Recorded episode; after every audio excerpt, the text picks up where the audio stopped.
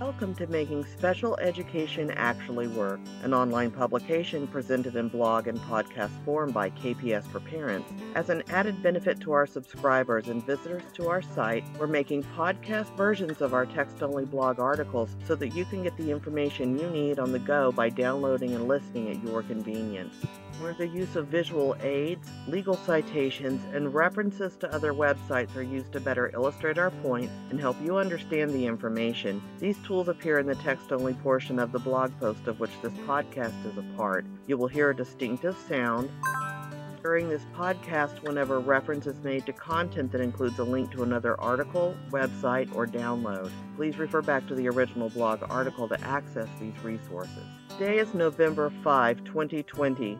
This podcast is titled Podcast Interview Catherine Michael, attorney at law and author. In this podcast, I interview Catherine Michael, who practices special education law in three different states and has recently written a new book. The Exceptional Parent's Guide to Special Education. Catherine and I discuss the enforcement of special education law in general, as well as during these unprecedented times with school shutdowns in response to the COVID 19 pandemic first of all, thank you so much for being on this podcast with me. I don't get to interview folks very often, and it's always fun when I get to, and it's always very informative because I think having all of us who do this kind of work, you know, talking these things out through out loud and just speaking to what's going on and, and how we think that's going to affect the, the students that we work for and the families that depend on us. I just think it's a really constructive use of time. So I really appreciate you being here. If you could, could just, you just introduce yourself and give a, just your background, your history of how how you've come into this line of work and what it is that you do now? Oh, yeah, absolutely. So, my name is Catherine Michael. I'm the managing partner of a law firm called Connell Michael Kerr, and we work in a multitude of, of states and um, have attorneys licensed in, in several states as well. And what I do is, for the past 20 years, I've worked in education law or representation of children. And, um, and a lot of that involves um, filing educational due process cases against schools, um, personal injury tort actions against schools and sometimes group homes, residential facilities, and also advocating for children with special needs, for instance, the legislatures in, in several states and at a national level. And, you know, I got into this line of work. Um, my background had been in hospital risk management, and I got into this um, because we were seeing a lot of children who had really substantial issues um, whether they had a diagnosis of cancer and were now getting cranial radiation or having a tumor removed. And we saw how uncooperative schools were. And, and back then, it was really quite shocking to me that we would find a school district who wouldn't want to provide a child a homebound program or a school district that would claim that cancer is not a disability and this child doesn't need to be eligible. Oh my gosh. And, that was really, right. That was really fascinating to me because as someone who had not worked in education at that point and was working with hospital systems, that was really shocking because I think all of us believe that or perceive that schools are supposed to be very pro-child. Um, they are there to ensure educational services for children. And, you know, the first case I took was a child who had um, cancer and um, was just really, really surprised how hard it was to get that young man program. Um, and thereafter, started taking cases involving children who had learning disabilities and really finding um, how substantial a need this was. And it had a snowball effect and has kept me in it to this day. Well, yeah. And a lot of us come into this uh, who are professionals from these these paths where we we encounter these challenges and we're like wait a minute what and then we see how the the system is constructed how it's been designed and and um, what the rules actually are. And so i would imagine coming from a medical scenario i mean in the medical realm you've got insurance billing rules and all those kinds of things. And so there's somewhat of a similarity in that you've got this compliance standard that has to be met in order for things to happen.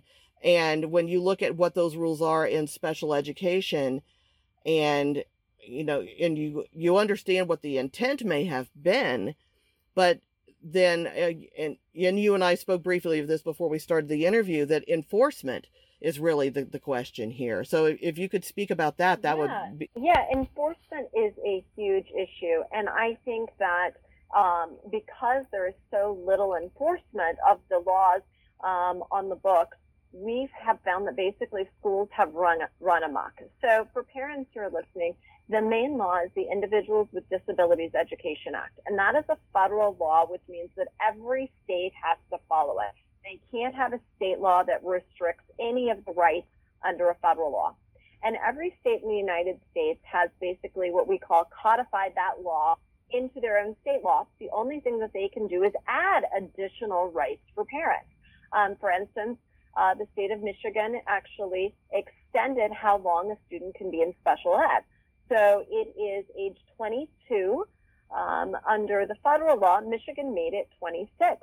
Um, other states change, for instance, when a parent requests an independent educational evaluation. California um, basically has that a parent that if a parent requests an independent educational evaluation, that the school gets a reasonable time to respond. Other states like Indiana say a school has to respond within 10 days. So there's some of these minor changes um, in the law that are that are supposed to, in some states like Indiana or Michigan, give those parents additional rights. But also, the way these laws are designed is that the only enforcers of them are parents. And that means that parents are basically their own private attorney generals, that parents are the equivalent of the cops on the road with the radar to catch the speeding cars. Your state Department of Education is not going to be looking over your child's IEP and saying, wow, your child has a lot of issues and they only have one goal or they're not receiving any direct speech services, or they're not receiving any direct um, special educational services, or your child shouldn't be in a special education room all day long. There's something called the least restrictive environment, which says we need to, to the to maximum extent we can, put them with their general education peers. So what I think a lot of parents don't realize is your state Department of Education isn't doing that. Your federal Department of Education isn't doing that. No one has that obligation to enforce these laws other than the parent bringing a private action called an educational due process complaint. So schools have all of these laws under IDEA. And just to give, you know, for parent, I'm sure if, if you're listening to this podcast, you probably have a basic overview of it, but IDEA has requirements for what's called a free appropriate education. And that basically encompasses that your child is going to have an IEP that has challenging, ambitious goals um, in light of their circumstances, that has related services. Related services would be counseling, social work services, parent training, um, speech therapy, occupational therapy, physical therapy. Um, the least restrictive environment, that if your child needs a one-on-one aid in order to be um, in a general education environment, they're supposed to do that versus moving your child to a resource room. Um, if your child needs a therapeutic day placement or a residential placement, that's also to be provided by the school. There are all sorts of procedural safeguards. If a school refuses your request, let's say for a one-on-one aid or a specialized program for dyslexia, they actually have to provide you written notice saying what data they're relying upon to deny this, everything they've considered, and they have to provide this to you in writing. So there are all these laws on the books, okay? And, and regardless of, of where you live, when we say IDEA's that federal law, this applies to you and it applies to your child in a public school. And as, you know, going back again, but the only enforcer of this law, the only enforcer who can actually call a school to task on it is you as a parent. And that mechanism, as I said a second ago, is what's called an educational due process complaint. And that's a complaint that is filed with your state Department of Education.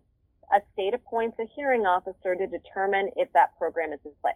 And, you know, something we discussed before we started as well at, is that most parents have no idea that they have these rights and thus, most of these laws are right now not being enforced. There are some states where there is less than one due process case a year. So when schools are developing these IEPs, being that there's no real enforcement mechanism, um, other than in some states like the timeline, they have to have it a yearly meeting. We're seeing really horrible consequences of that, I think, across the state. Well, and, and then now that with school closures and shutdowns, that certainly hasn't improved things at all. And so, what are you It seeing? hasn't. What are you seeing now that's different than before the shutdown started? I think the, the biggest problem I'm seeing is a complete lack of services. And that is where um, school districts, for instance, w- that have gone entirely virtual, um, have students who are just not able to access the services. They may be so cognitively impaired, they're not able to do a computer program. And Right. in some of those cases, I'm seeing schools basically just throw up their hands and say, well, you know, um, when we come up with a program, we'll let you know. And that's really contrary to law. And there are a lot of, of things that parents need to be doing right now. That is one of the biggest problems. The other one is where parents whose children were getting, for instance, speech therapy, school is saying, sorry, we, we can't provide that right now. And in fact, they really can. I mean, virtual speech therapy has been done for years and is something that, that should be being done. Right. Um, and then lastly, I mean, we're we're seeing schools where kids are coming back to school, but we'll have a school that that you know I, I think for good reason has a mask mandate, but they don't understand that there are clearly going to be children who cannot wear masks, right? That right. are too cognitively impaired or they have really significant health issues.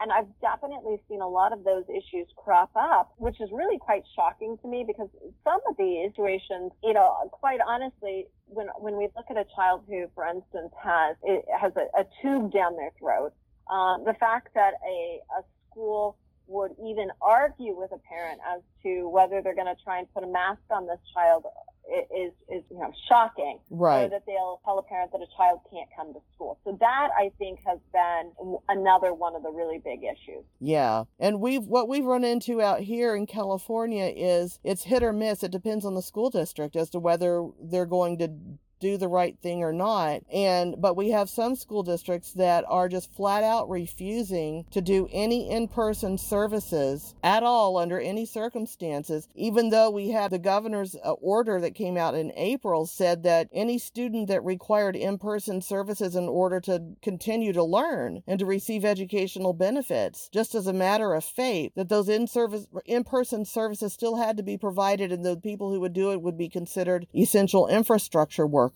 But we have districts saying that, oh no, there's a, something else that came out in July that says we don't have to do that. And it doesn't say that at all. And so um, they're just waiting until they get court ordered to actually do it before they'll comply. They're waiting for somebody to pull that trigger. They're not willing to assume the risk. It's a risk management decision. They don't want to assume the liability of choosing to do it and then have somebody get sick and say, You made me go to work and then I got COVID. And then they're going to turn around and sue the school district as the, the employer. And so what we're seeing is that a lot of it has to do with human resources issues and unionized employees, eh, you know, rightfully insisting on safe ways of getting things done and satisfaction not being achieved at that level, which then impairs the system's ability to carry out its mandate because the workers it relies upon, there's no agreement as to how they're going to do it. Until they get court ordered, they're just not gonna. And so that's what we're seeing out Well, I- here. yeah. And it's weird. And I've also got OCR complaints and state compliance complaints as well pending because the due process system is now so uh, flooded that, you know, the attorneys I work with can't file anything new until March. And so it's it's like, okay, well, we've got to find other avenues to still somehow enforce all of this. And a compliance investigation or an OCR investigation has a 60 day timeline. So at least that's something. Yeah, well, and I think that that is again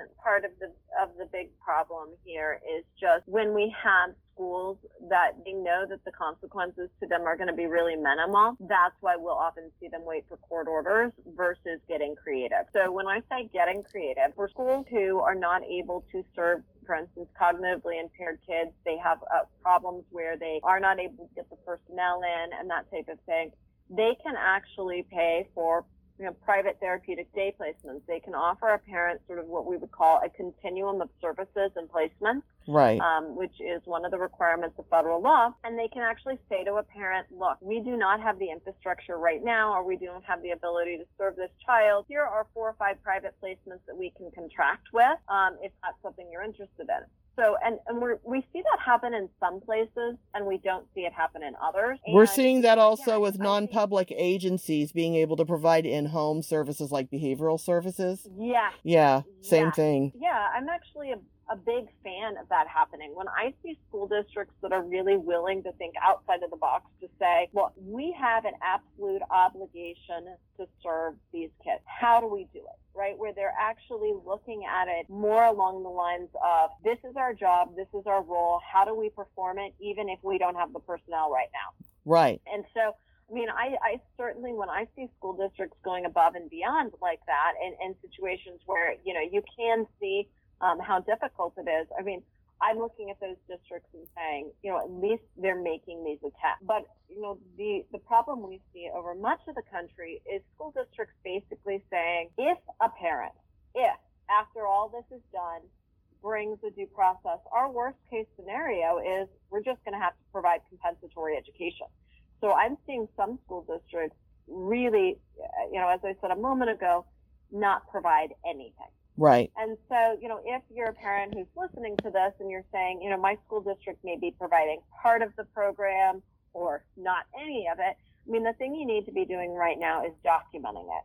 Yes. Because you are absolutely going to have a claim for those compensatory hours that your child should have been getting. So if your IEP had your child receiving 124 minutes a week of what we would call sort of direct special educational services, like we would expect to see if we were talking about a child with a specific learning disability who's getting some of that one-on-one reading intervention or math intervention. Those are the minutes that are going to be ordered. If you have a situation where your child's not receiving that, or they were in a resource room and we were talking about a full-time special ed placement, they're not able to access the computer what you're going to want to do is just really document those hours that you're missing. Email the school at, or your child's school and ask, you know, if again, if your child's not receiving anything, what options are available? You know, if they don't have the infrastructure, are they going to offer a private therapeutic day placement or a home-based placement at this point? Um, and that's, you know, sending it, for instance, a registered behavior technician or if your child has autism, a BCBA, or you know another individual who's trained in that you know behavior modification into the home to work on the child's behavioral goals, social skills goals, academic goals. Um, what is the school able to do at this point? And you're certainly going to want to ask those questions, and you're going to want to push because again, it's it's their absolute duty to be providing this right now. To the extent that they are unable, there are rural areas where you know, there are no ABA centers. There are no, you know, therapy right. day placements. There are no private placements, quite honestly. And we have schools that are saying, you know, we don't have enough staff. You know, it's really a, a very, very problematic situation for families in those in those places. And that's where the parent just really needs to be documenting to the best extent they can, you know, what skills their child is losing, how many minutes that their child isn't receiving, what they're doing, any cost that they are right now in, incurring, like for instance, for parents who are having to go out and and buy educational items. These are all things that you're going to want to keep track of as a parent so that as things return to normal, you can sit down initially with your school at an IEP meeting and say, we need to plan for the compensatory services, number one. Number two, here are the costs that I had to privately pay that I'm asking to be reimbursed for. Right. Well, and I don't know um, how other states are doing it, but in California, one of the things that we had a Senate bill pass um, over the summer that now requires all IEPs to have a contingency plan, an emergency plan for if schools shut down for emergency reasons for 10 or more days. And so now, in hindsight being 2020, obviously, um, that uh, should something else ever arise like another pandemic or whatever that would re- or you know a natural disaster that would require a school closure for 10 or more days that there is already a backup plan of what to do for each kid on yeah. an IEP and so I don't know that other states have codified anything like that, but California has. And I think that's very valuable. And the same body of law that produced that, I believe, also produced a requirement that um, there's going to have to be an analysis of how much compensatory education every special ed kid in California is due because it's assumed that everybody will have suffered in some kind of way and that everybody will have lost yeah. services. And so it's it, the IEP teams are now legally beholden to calculate that once things, you know, once the shutdown is over. That yeah. varies from community to community. And I, we now have, like, I'm in Ventura County where districts are not intending to open until January at the soonest. And then, you know, you go down, go down into other counties and they've already got campuses partially open down in Orange County. And so, um, and some campuses are reopening for their most severely impacted students who desperately need that in person support. And uh, so the families have to sign all kinds of waivers and everything, but then they can go back and they've got all of these empty classrooms that they can spread everybody out because not it's just a small number of students. And then those kids can get that individualized support. But then it's like, you know, how much of this was working on social skills? And if they're all spread apart, can we really do that? You know, and so it's it's still the challenge of how do we work on the goals. And what I've seen too is some kind of distance learning program where, you know, the parents are expected to be the one-on-one aid and help their students log in and they do some kind of something on the on the internet, but it doesn't have anything to do with anybody's goals. It's just something to do. It's just to give them a sense of routine in the absence of, you know, an actual plan. And then they get very confused. And then eventually the goals get worked in because enough people, you know, make a fuss about it that it starts to happen. And now you switched everything up on them again. Now the instruction is a whole new novel experience and you're transitioning them again into something new that and unfamiliar. And so it just seems to me that it's very disruptive and, and it's disheartening to see that there's this little coordination. I mean, as many milestones as have been achieved and as many things that have been accomplished with making some of the system work, this piece of it falling down is a real disappointment, you know? And and yeah. uh, it's it's it's disheartening. And but I think that parents need to know that there are people like you and me out there who understand it and we're trying to fight it. We're trying to help them and it's not a lost cause, that there is help out there. If you could share uh, about your practice once again, that would be very helpful. Yeah, so my law firm is Connell Michael Kerr and I am licensed in Michigan, Indiana, and Texas. And our website is www.cmklawfirm.com. And I also have recently, and I believe it's due out either in December or January. I'm not sure on the date, but I do know that we're having pre-order that the um, Exceptional Parents Guide to Special Education, where I basically have, con- you know, put all of my advice on how parents should navigate this system um, in one place. Everything that I go over with parents and consultations, how the process works. I've, I've put that together and created that as a book, and so that will be due out Again, it's either in December or January, but parents can get it through Amazon, Kindle, right um, I believe Barnes and Noble, a couple of the others. Um, but I know that should be available shortly, and I'll send you a link for that as well. Very cool. Yeah, we'll include the uh, link but, with our post so that people can can access that. That's a good thing to know. Yeah, because you know, I think I think the thing that parents need to remember is that they actually have power. When you know, when I use the term sort of private attorney general, that, that parents are basically acting as this you know, that is the main message I want to impart to, to families is that most accountability is going to come from families standing up um, together and saying, you know, we are entitled to appropriate services for our children and, and doing their research and coming to understand the system and asking for the things they're supposed to be getting. Right. And it's only by asking for it in schools really being held accountable that we're going, going to see the system change. And I think a lot of parents, right, and this is all of us, right, it, it's difficult to challenge people that we want to like us. And parents often want the teachers to like them. They want school staff to like them. And most people who go into teaching are very, very good people. But they're not taught the education laws. They're not in, exactly. in a lot of situations we find, you know, teachers don't know how to design these schools for an IEP. They don't, you know, I had a teacher in a due process hearing last week say they didn't know that parent training or counseling could even be part of an IEP. So it's it's really important for parents to take sort of take the horse by the reins and, and learn how to navigate the system and start asking for these things in a way that's diplomatic and kind um, but at the same time is assertive enough that your child is going to get what they need because quite honestly you are your child's only advocate in the system and right. unless you're asking for these things, the schools simply aren't going to provide them in, a, in many, many situations. It's just the sad reality of it. But I mean, this also goes to the fact that in a democracy, we're of the people, for the people, and by the people. And the parents are the people, the students are the people, and we shouldn't be afraid to take ownership of that responsibility. It's what we all agreed we wanted to live under. you know, that's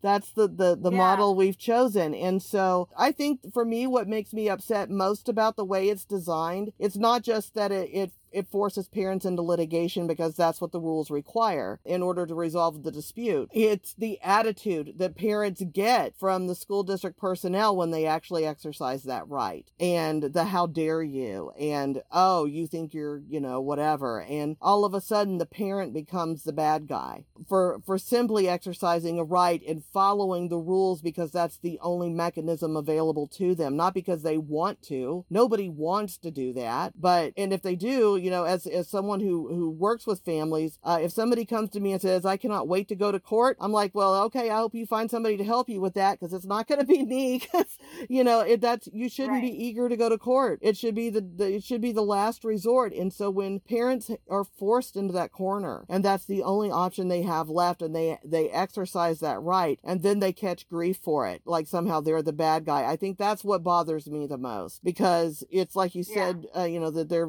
parents can be made out. Oh, they're just this this disgruntled person, and they just aren't happy with anything. They're sad about being the parent of a special needs child. I've heard that one a lot. They're having a hard time coping, and they they're angry, and so they need someone to take it out on. So they're suing the school district.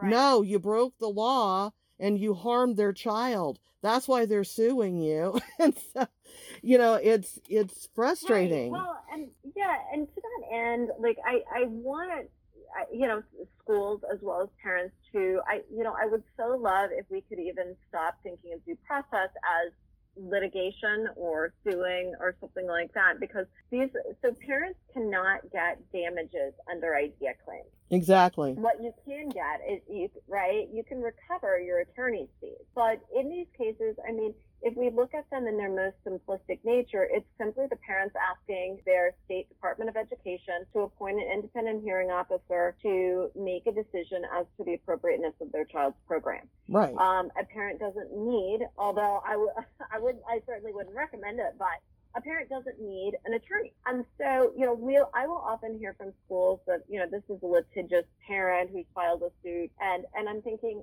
number one, this person hasn't filed a suit against you, right? A suit, you know, traditionally is a claim we would file in civil or, you know, federal court. Right. This is an administrative action that they've filed with an administrative agency. It's not even, and so, and then we hear, you know, a litigious parent parents not asking for money. You know, they may be asking for what we call an, an lieu of FAPE a type of agreement where they can actually get the funds to place their child in an appropriate program. Right. But I think that is a mindset that we really need to have get schools over and also get parents again thinking like if you had a problem with Social Security or you had a problem with your child's Medicaid, right? You file an administrative action to get that corrected, right? You file with, you know, your your federal, you know, Social Security office. Here, I need to get this adjudicated, or uh, somebody who's disabled. We don't think about it the same way. No, not and at all. So I think if we, could, right, and so to me that has always been fascinating as somebody who who does this. When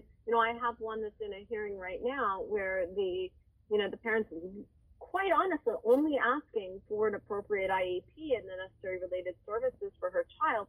And that's, you know, when the school's attorney is speaking to us, they're saying, you know, this is simply a litigious parent. And I'm thinking, you know, she's not asking for a dollar, just right.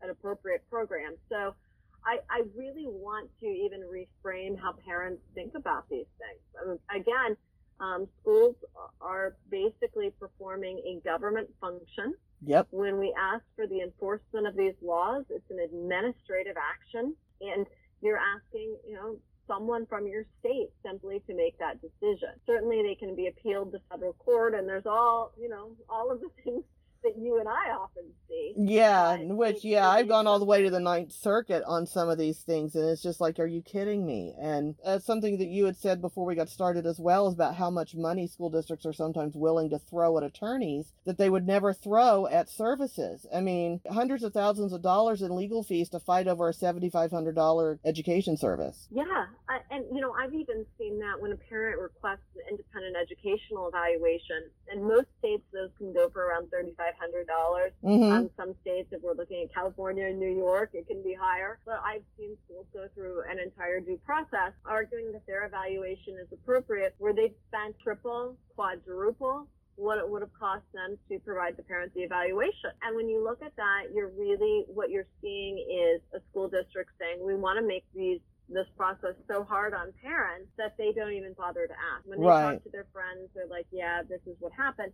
And that's not the role of a government entity, right? We shouldn't have government entities making it so difficult for individuals to get their, you know, their legal, you know, rights met. Right. They don't even want to start that process. And that's why I think it's really important for parents to feel empowered and to realize that what they're asking for is supposed to already being be provided to their child. And again, it becomes their job to enforce that. And you can do so in a, in a diplomatic way. Exactly. There are a lot of, you know, yeah, and there are a lot of things you can do even outside of due process, but I don't want parents to be afraid of due process. Right. And I, I want to reframe their thinking on that topic. I, I think that that's a really healthy perspective. I wish we could reframe the thinking of the folks from the school district who come in and deliberately try to make it toxic in those instances where they do.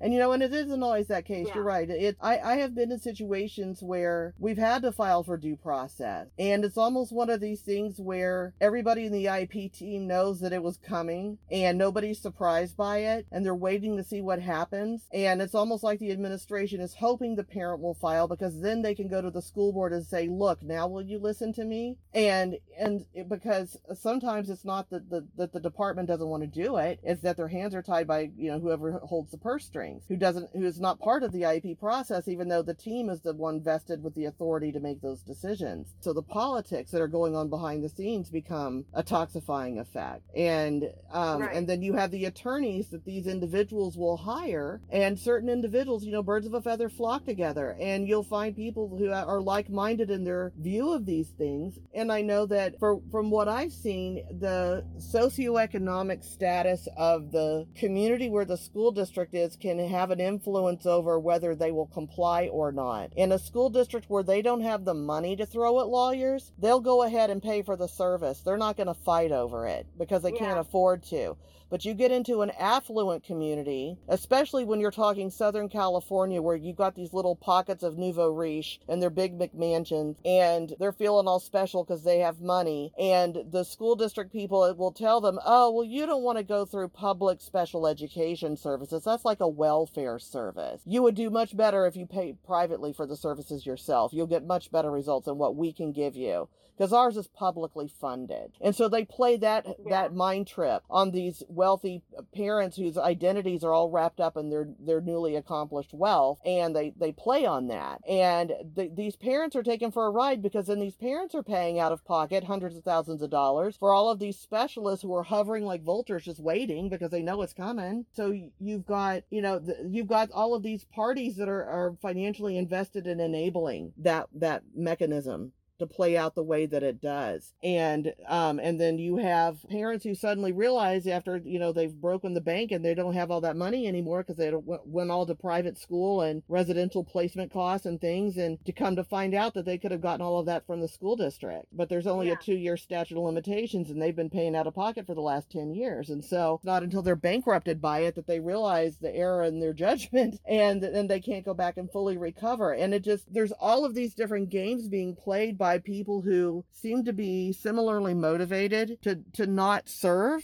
while taking public dollars to hold a public service position and i think that this is as much a taxpayer issue as it is a parent issue because like you said we've already Yeah. paid for these services to be provided those are our tax dollars and and those are the laws that our representatives passed in order to provide for these children and yet this is what we have instead and so i think that um Yeah. Uh, one of the the parent advocates that i met a few years ago said she went up to sacramento with a group of parents and sat down with state assembly members or state senator i'm not sure who all she met with but it was state officials representatives and said you know as eh, when you take into account all of the people in california who have disabilities and their immediate family members like their parents or you know the spouse do you consider them a constituency? And he said no the number is too small. And she said well okay what about all the people who are employed to support all of these people with disabilities and their families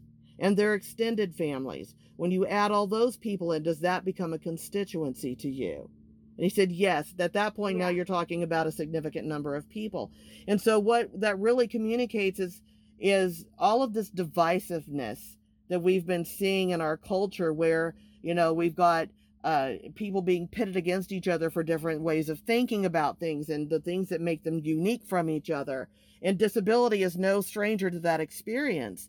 And w- what we're starting to realize is that the people who are trying to divide us are a minority and they're they're easily identified. We all have a, a, there's a common group of individuals who are all trying to pit us against each other and turn us into special interest groups when really we're just the majority. And if we all weave ourselves together and collectively advocate for each other, then we're a constituency. And I think yeah. that, that that is what, where we have to start thinking about these things now that it's not, oh, my disability rights versus your uh, LGBTQ plus rights. It's not my, my race rights versus your gender rights. You know, it's not a versus. It's no, everybody, everybody has equal rights. And that's the whole point and yeah. and so i think that we that our dialogue needs to shift in that direction i know that i had this conversation in an iep meeting the other day with the team i had to file an ocr complaint i'm like look this pandemic is not the apocalypse you know zombies are not at the door right democracy has not fallen the rule of law still applies and at no point did public health usurp civil rights? They are equal and important. So, what are you guys going to do? And they're just like uh because they don't know i mean and but they understood why i filed a complaint they weren't mad at me they're pro- they're actually they're like waiting to see what comes of it because maybe they'll some they'll be given permission to do their jobs you know it's it n- nobody right. was angry about it it was like okay well yeah that logically makes sense and we'll just have to see what happens and so I'm not necessarily right. in, in my situations. And of course, I have relationships with a lot of these people because I see the same people in the in IEP meetings for different kids over the span of decades. So we all know each other. So it's not like, you know, yeah. I'm going into a novel situation and I'm some stranger coming in and telling them what to do because that can be, you know, people can become defensive and adversarial when that happens. Um, so I, I have rapport, but you know, even still, you know, the, the fact that I can say something like that and everybody's like, yeah, you know what, you're right. We still are not empowered to do what you're asking us to do. And so that, yeah. that to me is very frustrating because I know that there's people who want to do the right thing and they can't they're not being allowed to. Yeah. And I think that parents right. need to understand that too that you know not everybody's the enemy, but you got to be paying real close attention these days. I mean, would you agree? I mean that parents just need to be very discerning about who they can trust. Uh, well, absolutely. I think it's again it's it's being discerning and it's also it's being educated as to what your child's needs are, what you're asking for, and then on, also, you know, again, understanding that you are going to be the only one who really has your child's true best interest at heart. That that's not to say that there aren't, you know, within school systems that really, you know, dedicated teachers, dedicated administrators who are doing their very, very best um, to ensure children are being educated appropriately. But at the end of the at, of the day, and I don't necessarily like that expression, but it really does come down to you are always going to know your child best, and it is going to be up to you to enforce these laws. Right. As a teacher, you know, you may have a great teacher one year and not another, and again,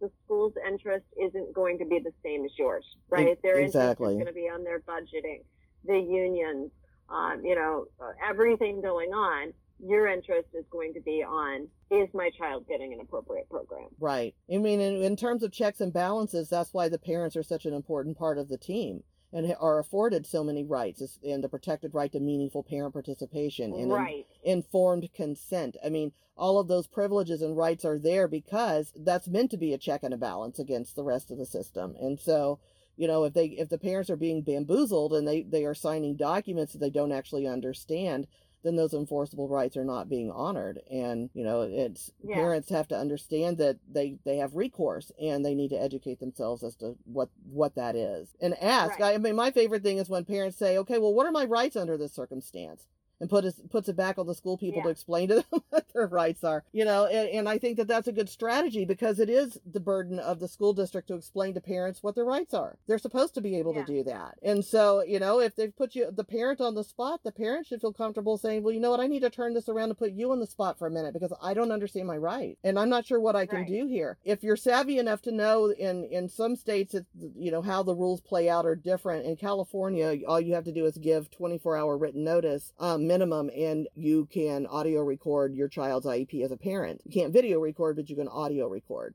and the, the school district can't say no, but they also have to record as well so that there's, there's a backup copy and, you know, just for uh, authenticity yeah. reasons. So different states have different rules about audio recording, but, uh, you know, I audio record every IEP meeting. One, because I have ADHD myself and I don't want to miss anything. And so it's just a, ba- it's more of a safety net because I very rarely have to go back and listen for my yeah. own account, but just to know that I can makes me less anxious during the meeting. But also because, you oh, know, yeah. it ends up getting introduced into evidence if it does have, if we do have to go to a due process hearing. And it's been, you know, it's right. been a very well, powerful be, tool. Right. And you can be clear as to what you asked for, why you asked for it, what the school's response was. Exactly. So I, I think that can be extremely helpful. And you know, when you ha- if you go into an IEP meeting and you do have the, you know, you've legally made it okay to, to audio record, given written notice or whatever is required, and you're doing it lawfully, and then you go in and say, I don't understand my rights under this circumstance, please explain them to me. And then the explanation they give you is either going to be a good one or it's going to be a bad one. And if it's a bad one, you know, yeah. the backup, you know, it's like, okay, well, I didn't get the right answer, but I got proof that they don't know what they're talking about. And and I'm not crazy. And so it becomes evidence. And I think the parents and, and certainly as an advocate when I go into the to the IEP process, I'm trying to solve the problem for real in the moment. But I'm also making the record along the way in case it doesn't get resolved. And so right. that by the time we arrive at due process, the the trail, so the evidence trail is clear. If when they say no, their explanations are eh, you know, are whatever they are. And and going back to what you had said earlier about prior written notice, one of the things that I have I've noticed out here is that I would say a good third of the time when I get a prior written notice um, in response to something I've submitted for a family, it won't make a lick of sense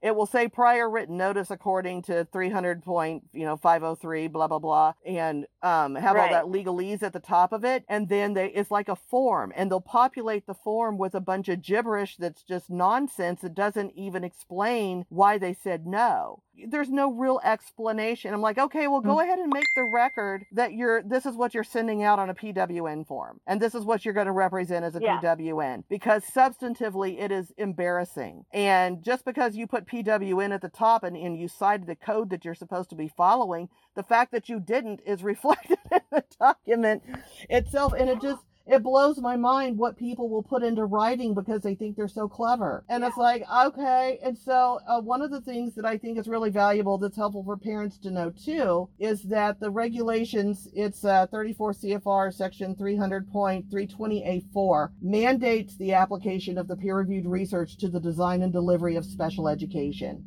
When you have a bad IEP, you can say, I want to understand the science that underpins this IEP. What peer reviewed research did you rely on to inform, yeah. you know? And of course, they don't have anything. And then um, when I ask for something specific, and I know I, I, can reasonably anticipate that they're going to balk at it because it's something they've not done before and it's going to require them to create something new.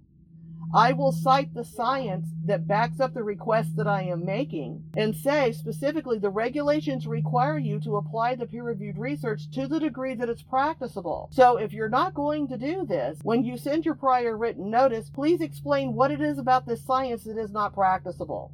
Yeah. And then they're they're stumped because they don't know how to reply to that. And then again, it goes back to the fact that they don't actually have access to the peer-reviewed research. I'll go ahead and spend yeah. seventy dollars on an article just to, to make my point because I can you know but i shouldn't have to do that. That that's the problem is that we have this paywall between our educators and the science that would tell them what to do. And what is the politics behind that? Why is there a paywall between our educators and the research that will tell them how to teach our kids right? How is that not part of the public domain? Uh, why why do teachers not have access to that? And then when you especially when you have a legal mandate that requires it you know? And, and again, I think it blows my mind. down to the fact that yeah, that because the laws are not enforced, right, we're just not seeing, for instance, when we look at healthcare, right, we have, you know, standards of care, best practices, you know, we see checklists for everything. We see, you know, doctors getting weekly reports on different new procedures, medications, right? We don't see that in education because again, there's so little penalty. So we're not seeing teachers sort of, you know, given a weekly mailer of you know, here are some of the programs that we're seeing coming out. um, here are some of the best practices for working with a specific learning disability. You know, can you update us on how you're implementing this in your classroom? We don't see that because again, there's so little enforcement. There's little, yeah. Really haven't felt the need to do that. Yeah. Well, and I'm thinking we're overdue for a reauthorization of the IDEA. And one of the things that I would like to see in there is beefing up of that enforcement arm because there's supposed to be what 10 year audits or something like that. That we have some kind of audit procedure in California that every once in a while somebody pulls the, sh- the short straw and ends up getting audited. And of course, every time they go through there and, and examine all the IEPs, it's just a disaster. But then nothing ever gets fixed. And so and it doesn't change anything. It's like, oh, they just documented that it's a disaster and moved on to the next one, and nothing got rectified. And um, we need to speak to that. I mean, as we're looking at all of these broken systems that are just cracked open and exposed raw and wide for the whole world to see now, that there's no covering up, that our social programs are flawed and that we need to overhaul them. And we need to bring them kicking and mm-hmm. screaming into the 21st century with best practices and not just best practices in in teaching, but in best practices in operational standards and efficiency and yeah. and security and privacy. And uh, I know I worked in IT for a, for a few years in uh, these huge enterprise class computing environments like Walmart and Sanyo and Volkswagen and all of these big huge computing environments where you have these global wide area networks and these these supply chain automated uh, pieces back in the day, I'm talking like 25, 30 years ago. This technology has been around for a long time. And if you look at the, the degrees of efficiency and the cost savings and the reduction in overhead that is experienced by the industries that adopt all of these ISO standards and these automated supply chain things and, and the internal and the way they automate their internal business operations,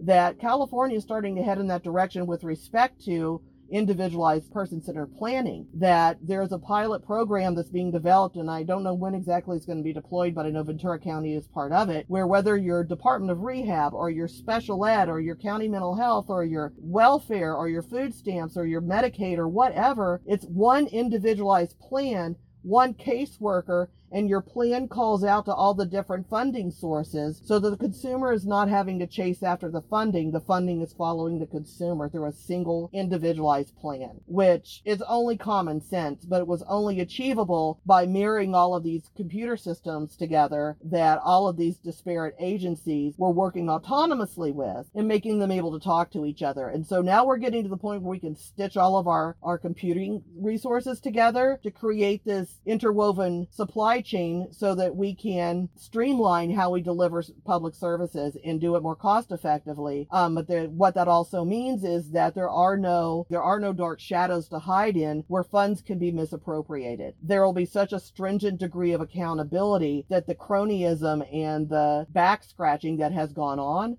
will no longer be enabled. It won't be possible. And so that also will free up a lot of resources. And that is another aspect of increasing the efficiency and the fiscal responsibility of the system and the fiscal management of it. And so there are people who financially benefit from the system being antiquated and broken right now. And they don't want those kinds of changes coming in because there goes all of their opportunities to exploit. We're, we're starting to see that public service is going through this transformation that private industry went through when this happened decades ago as these technologies come in and as the public pushes for greater accountability and as we repair and we overhaul our systems we're going to be using the most modern tools we have. And so I think that we, we can be encouraged that the future does hold a lot of potential for a lot of corrective action and a lot of prevention of things like this happening again in the future. But we are not there yet. And it, I think it takes, it's going to take all of us pushing for those reforms because as much as it,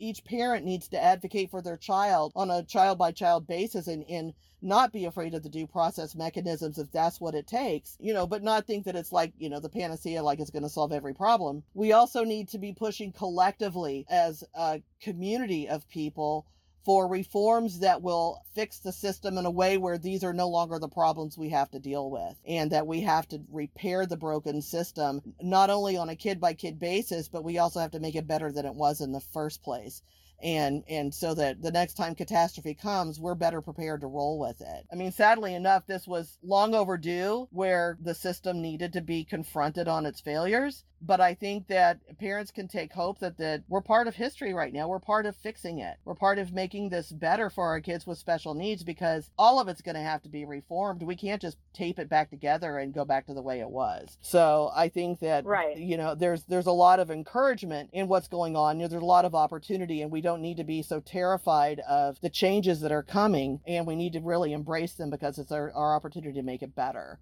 I think. And I, it's going to take people like you and me going in there and, and one kid at a time, you know, saying, no, this is, these are the rules and this is how they apply to this one child. And this is, this right. is an individualized program and, and the, the individual person matters. You know, it's like every vote matters, every child matters. And whether that child has a disability or not should not be a, de- a, a defining criteria of whether that individual matters or not. It shouldn't even be a, a question. Yeah. And so I think that um, what we're doing is a very powerful thing. This is a very prescient area of civil rights law right now. And, you know, I, I think that, you know, regardless of how things play out with what other people do, what people like you and I are doing, we're on the right side of history with this. You know, we're enforcing civil rights. We're, yeah. we're enforcing democracy. It's, we are of the people, for the people, by the people, doing the work to make sure the people are protected. And I think that families need to understand that they're not alone, that there are folks like that, like us out there, and we're not that rare, you know, and the fact that you're licensed in multiple states goes to the fact that you recognize the degree to which there's not enough representation in some places and that you're making it happen yeah. anyway. And so that's really powerful. I think the parents need to, to, and I know that there are other attorneys who are, are licensed in multiple states as well. One of the attorneys I work with here in California is also licensed in Alaska. And let me tell you, going out into the middle